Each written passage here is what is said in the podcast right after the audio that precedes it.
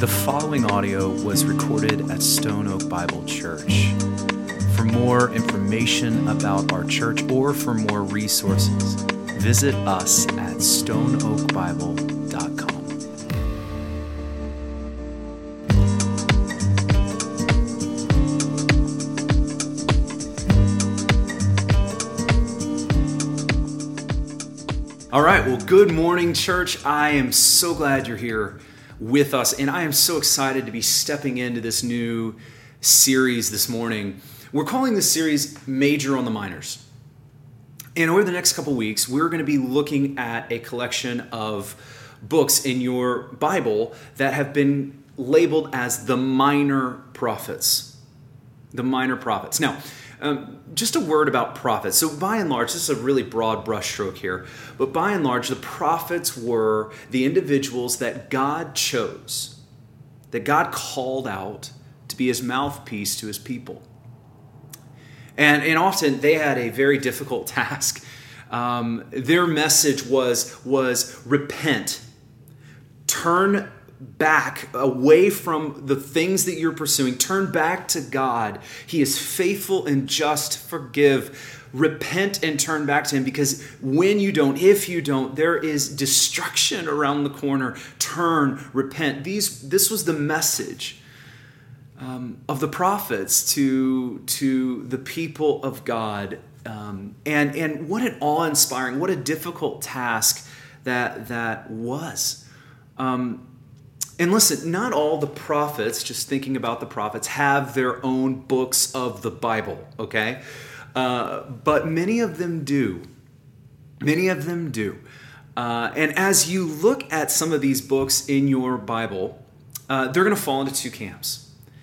There's going to be a, a group of prophetic books that have been kind of grouped together and labeled the major prophets. These are the books of Isaiah, Jeremiah, Lamentations, um, Ezekiel, and Daniel. These are the, the major prophets. And then there's going to be a, a, a, larger group that have been uh, pulled together and that have been called, have been labeled the minor prophets. The minor prophets. Now, hear me, okay? Right from the beginning of this series, when you hear the word minor, do not think about it like um, the minor leagues as opposed to the major leagues, okay?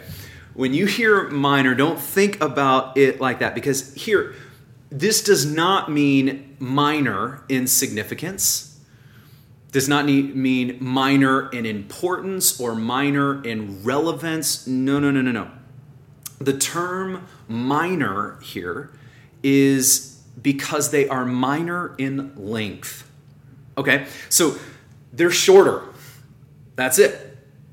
So when you hear minor prophets, it, it just think of the prophets who aren't as long-winded. That's that's the the minor prophets, but they are incredibly rich and incredibly important for us to read, um, to know, to meditate on. These books are incredible.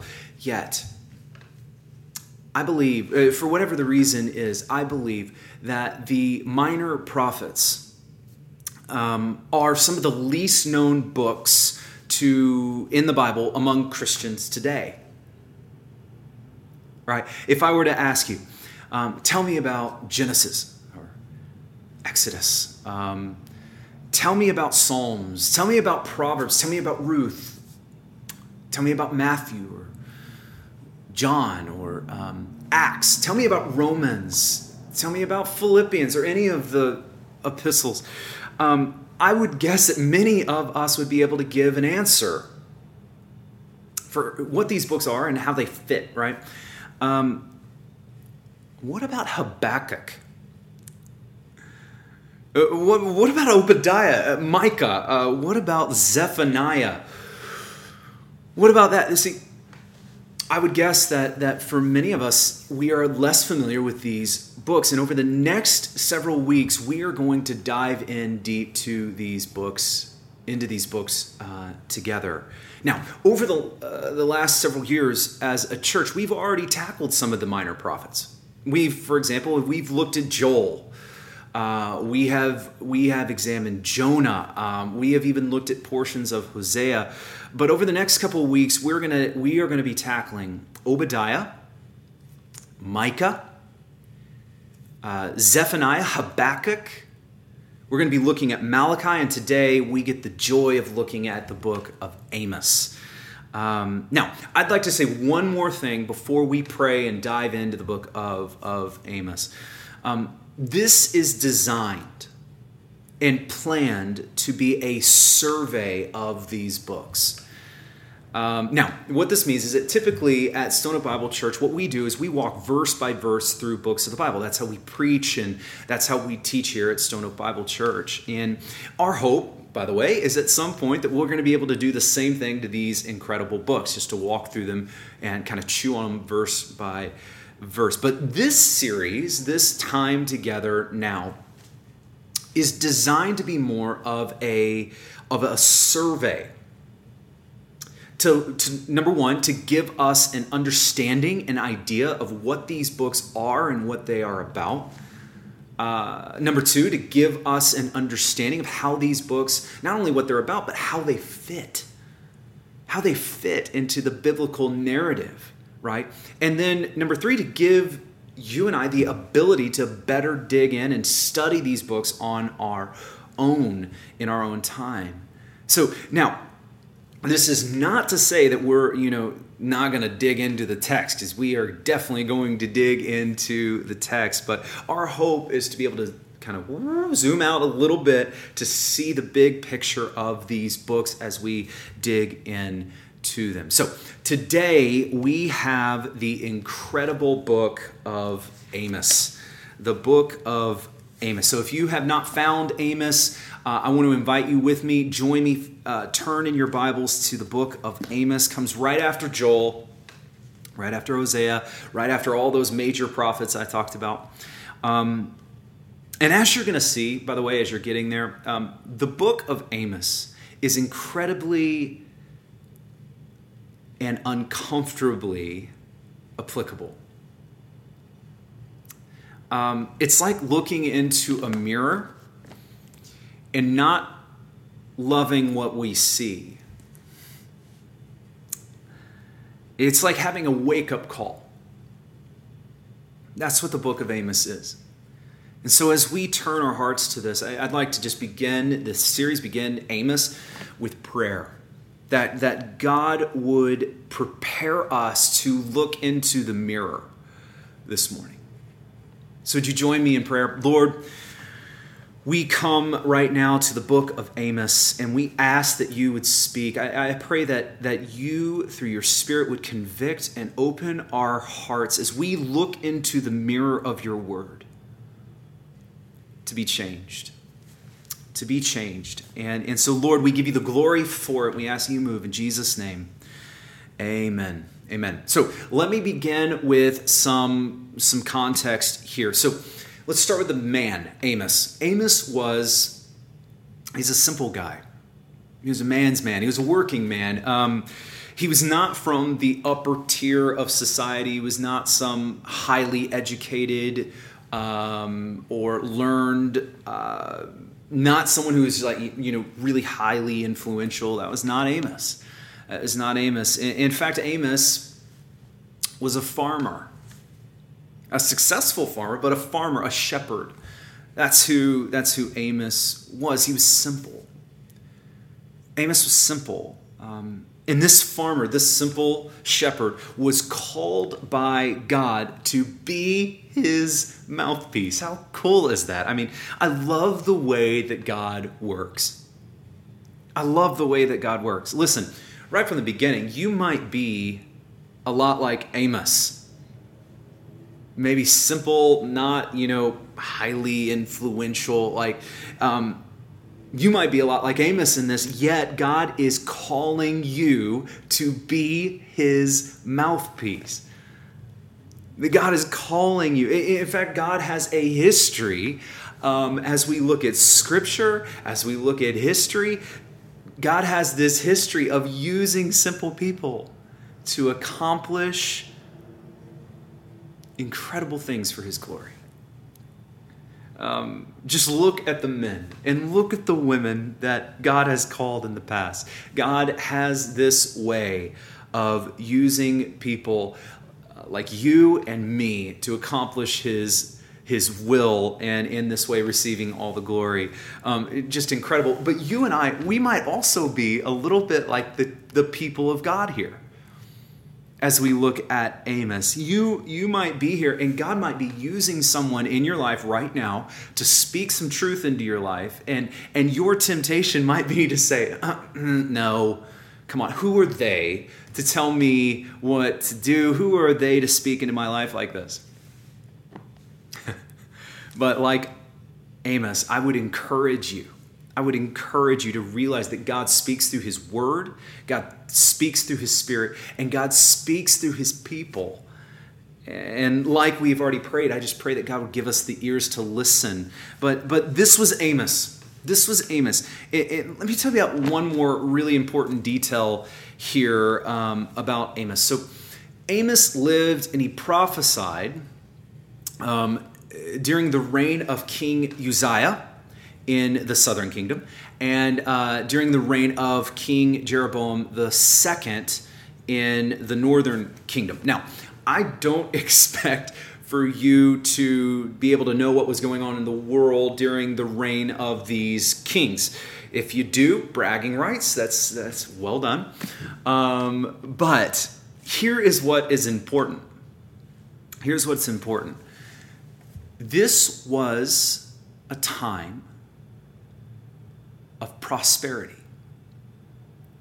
This was a time of, of great stability. And in our terms today, this would be like a time when the stock market is just steady and climbing. This would be like housing markets doing great, jobs great, you know, no pandemic, um, no political crisis, no war. Just times were good in in the the kingdom and in these good times, you got to ask uh, did it cause the people of God to thank God?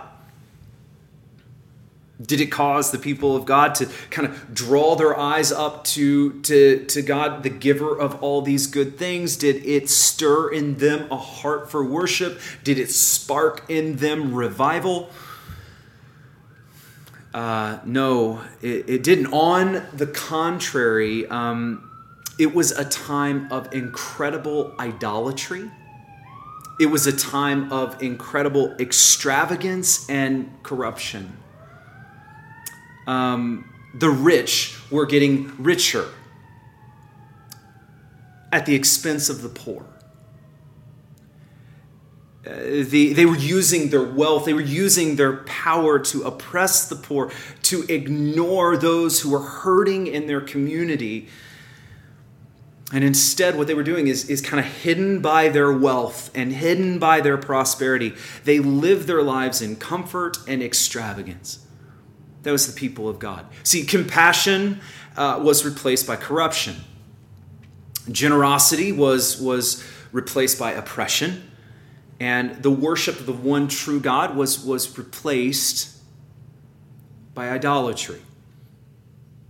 Um, Amos was what I like to call a, a good time prophet. A good time prophet. In other words, he wasn't like a, uh, Jeremiah, for example, who was prophesying in a really difficult time where the people of God were, you know, being captured and taken into captivity and and they were in captivity. No, that wasn't Amos. Amos was the bold light for God in the darkness, speaking to to the people of God when things when things were were, were good. That was that was Amos. Yet what we're going to see is things were not good. Things were not good. So we're, we're going to start into Amos, and you're going to notice something as we start into Amos, and that is Amos starts out hot. Um, he does not waste any time. Yet, yet, I get the impression that the people of God, in hearing Amos's words here in the first uh, at the beginning of his of this letter, I get the impression that the people of God might be thinking, "Yeah, I mean, preach it, Amos, preach it." And why is that? Well, because what Amos does. See, he starts off with Israel's neighbors. Okay, so so you see in verses three and through five in chapter one, he starts with Damascus.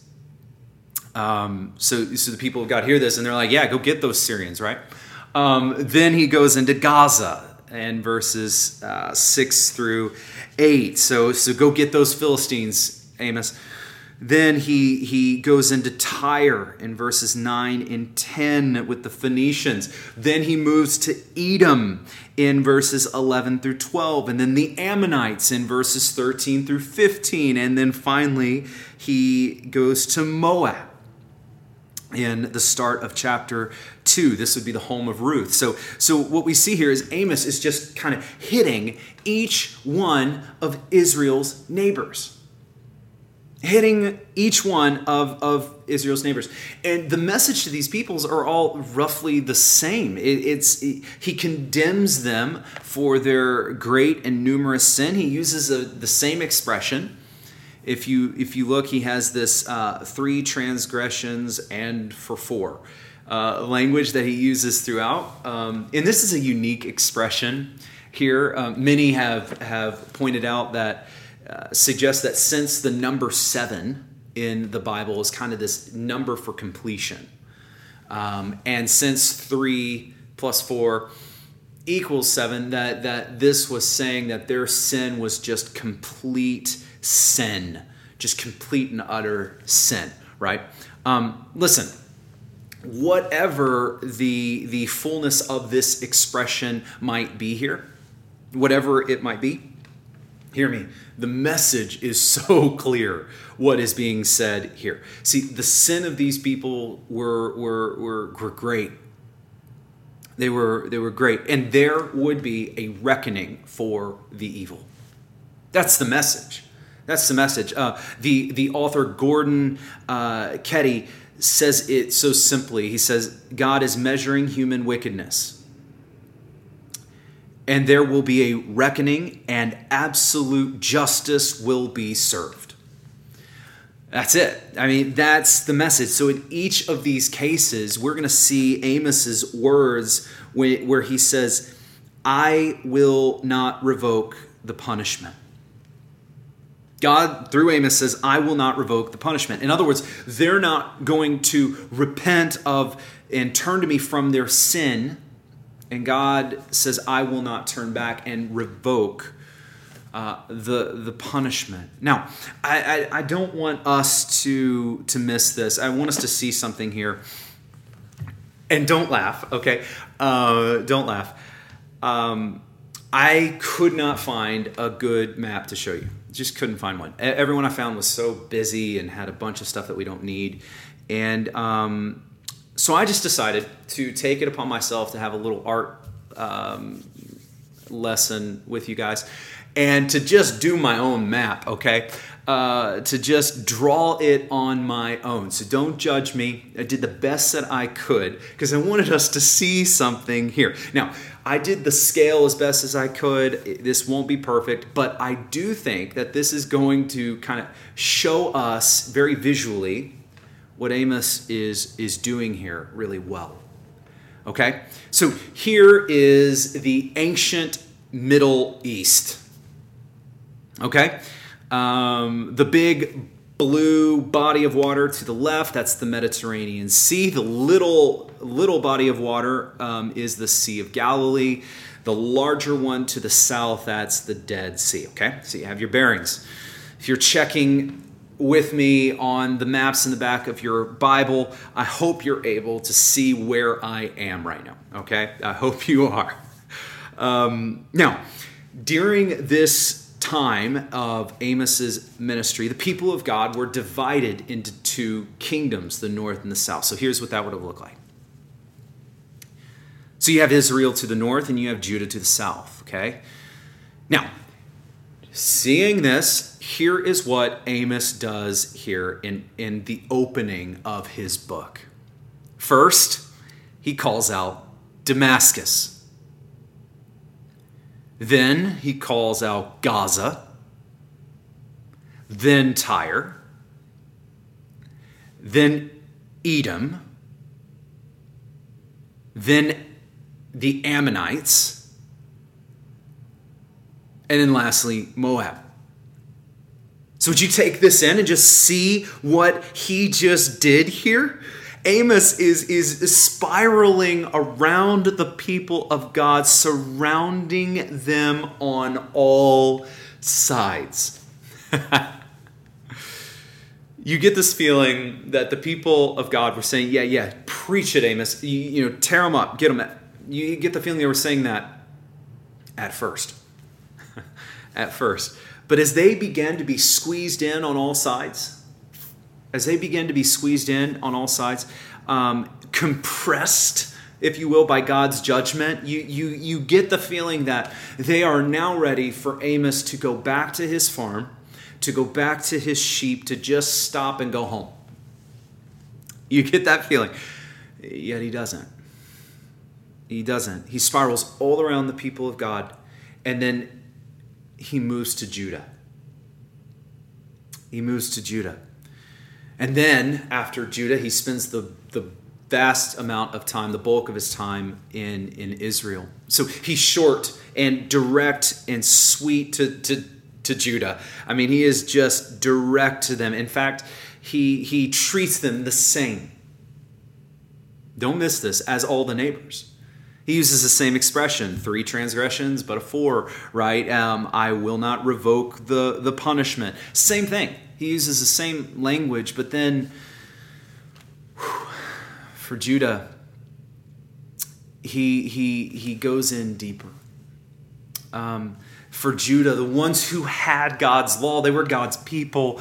In, in verse, in chapter 2, verse, verse 4, says they have rejected it. They have not kept God's statutes, um, and they believe their own lies. For Judah, this was no ignorance. This is no ignorance. Um, they had the word of God. This was no ignorance. They ignored it and they walked the other way churches, we examine ourselves and, and our own communities. I, for so many, we are just like Judah. Just like Judah. This is no ignorance. We have the word of God, we ignore it. And we walk the, the other way. Church, this is the time to repent, to turn away from the lies that we have told ourselves the lies that we believe, and, and, and this is the time to trust what, what God has said to us in his, in his word, to learn from Amos, to learn from Judah. But then, directly after verse 5, he now turns to Israel. Um, he turns to Israel, and notice he starts the same way three transgressions of Israel, and for four, I will not revoke the punishment. Same way. Yet, here in Amos's words to, to Israel, Amos gives a more detailed account of their condemnation. Amos's words call them to consider the humanitarian crisis that they have caused, that they have created. The rich and powerful were oppressing the poor. They were dishonest. You read in the, these, these words here, they were dishonest, they were immoral. They had forgotten all that God had done for them. And so Amos reminds them in chapter 2, verse 10, that it was God who delivered them out from Egypt. Had they forgotten? Do we forget? Too often we can forget God's faithfulness, God's kindness to, to us. It's like what we call here at Stone Oak Bible Church um, gospel amnesia.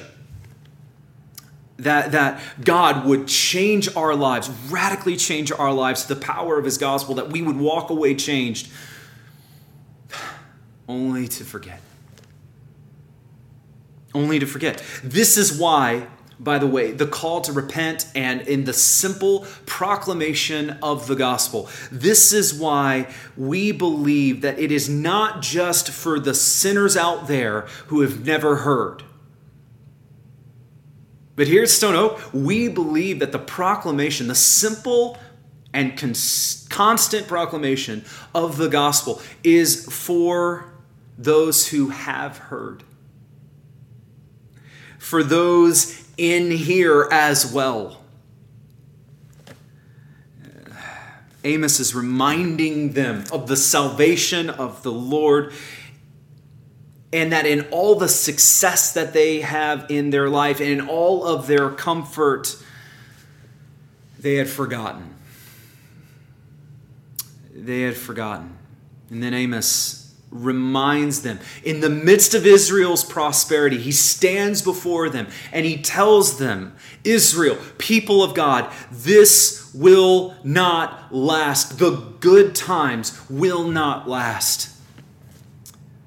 Amos denounces the people of Israel for turning away from their God and for their social injustice. Amos's words are direct and he warns them of the disaster that is coming their way, that was going to fall on them for disobedience to God's word. Eh, can you imagine? Can you imagine delivering this kind of message in the midst of prosperity? Can you imagine? Listen, I'd like to zoom in I know we're zoomed out in a survey, but I'd like to zoom in on just a couple verses, um, specifically in chapter 5. God issues this judgment through his prophet, and, and as they're laid bare, as they're just desperate, chapter 5 is just incredible. In verse 1, he, he, he says, Hear this word that I take up over you in lamentation, O house of Israel. In other words, he's pleading with them. Hear my words, listen to me. And then in verse 4, in verse 4, God, through Amos, says, Seek me and live.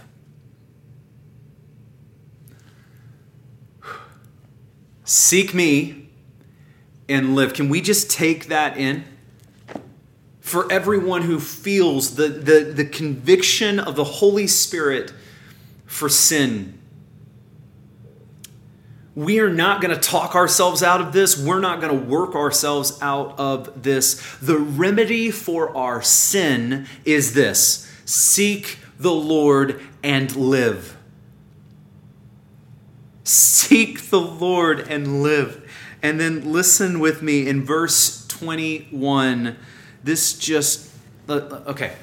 I, I want to just cut right to the chase here. Um, think about our community. For our community, for our nation, we're a nation with a certain level, right, of Christian heritage. Uh, our nation has a certain level of Christianity that's kind of baked into the cake. Um, for our community, uh, you know, for many, going to church is the is the norm. It's it's the norm for our community, it's possible to be a cultural Christian and yet not know Jesus. This is who we are. And, and hear the words of God. Through Amos, hear the word of God to us this morning.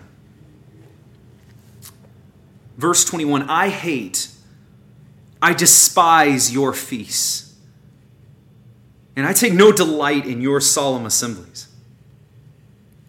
Even though you offer me your burnt offerings and grain offerings, I will not accept them. In the peace offerings of your fattened animals, I will not look upon them. Church, he's talking here about their worship. And he says this Take away from me the noise of your songs to the melody of your harps, I will not listen. And then he says this in verse 24, probably the keystone verse of all of Amos. but let justice roll down like waters and righteousness like an ever flowing stream. Whew. Church, God here is saying, listen, I'm not enjoying, I am not glorified by any of this. I am not glorified. When you come into my house for worship and with all of your sacrifices and all of your praise, I am not glorified when you come into my house for worship while ignoring me in your life. I am not honored when you come into my house for worship, yet when you trample the poor, when you oppress the powerless. I am not glorified. I am not honored in your worship when it is nothing more than just some cultural going through the motions. I am not glorified in your biggest and greatest worship experiences. I am not glorified in any of that because I am after more than that. I am after you. I am after your heart. God desires to bring his peace, his shalom into your heart, and his peace, his shalom to the community through you. That's what God desires. That's what God desires. That's why Paul says in Romans 12, 1, present your yourselves as living sacrifices to the Lord, because that's your true act of worship. See, the churchy show is just it's insufficient when it is not representative of a people who are truly worshiping their God. Instead, Amos says, But let justice roll down like waters, let righteousness like an ever flowing stream. In other words, God is less concerned. He's, he's less concerned about us coming into the church doors as he is about how many walk out of the church doors on mission. He's less concerned about how many we can fill our auditoriums with than he is about how many shine the light of Jesus in our communities. How many are dedicated to justice? How many are filled with compa- the compassion of Jesus for those around us? How many live lives that are not our own, but that are spent for our Creator? How many spread shalom wherever they go and wherever God places them? See, that church is what God is looking for. That's what God is, is honored and how he is glorified today. So, church, check your heart today. Better said, let's listen as the Holy Spirit checks our hearts.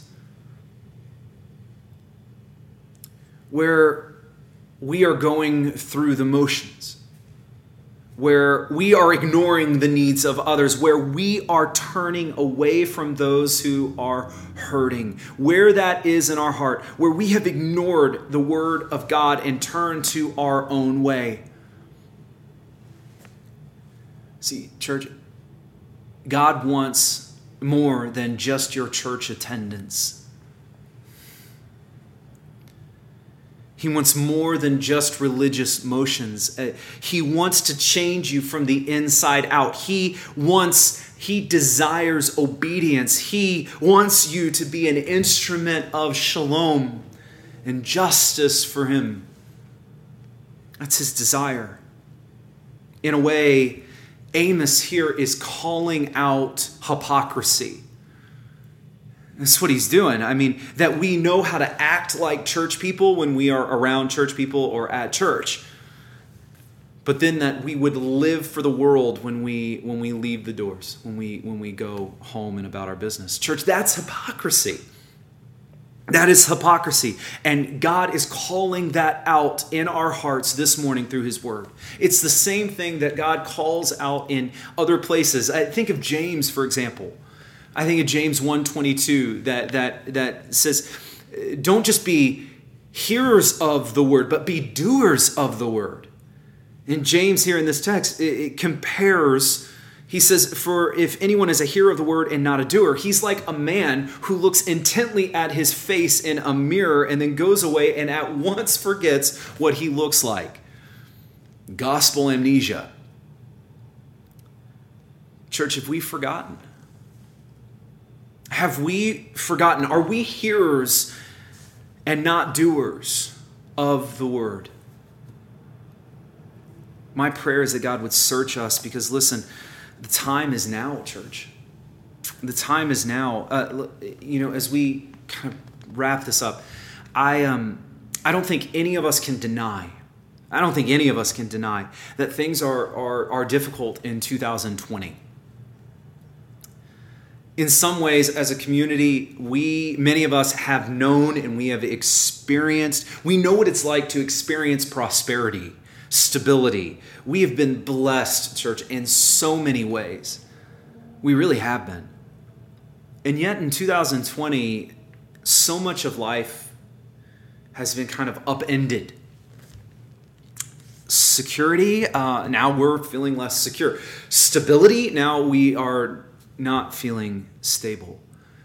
Listen, normal has been upended and and as unsettling as that is, church, I believe with all my heart that this is an opportunity. Listen, I've been convicted by this over the last several months. Um, I don't want to kind of get back to normal. I don't. Um, as a church, as a community, I want us to turn back to Jesus. I want to use this time right now as a wake up call, a God given wake up call for, for us. Church, we have been praying for revival for several years. We've been praying for a revival in our community for several years. What if, what if, what if it is now? Revival has this way of springing up from the, the fertile soil of uncertainty. We have seen all throughout Scripture, all throughout history, that prosperity is, is often kind of a lousy soil for revival because when we think we don't need anything, um, we're not all that desperate for Christ's power in our lives, right? But as we have seen in Scripture, as we have seen all throughout history, it's often, church, when things are upended a bit.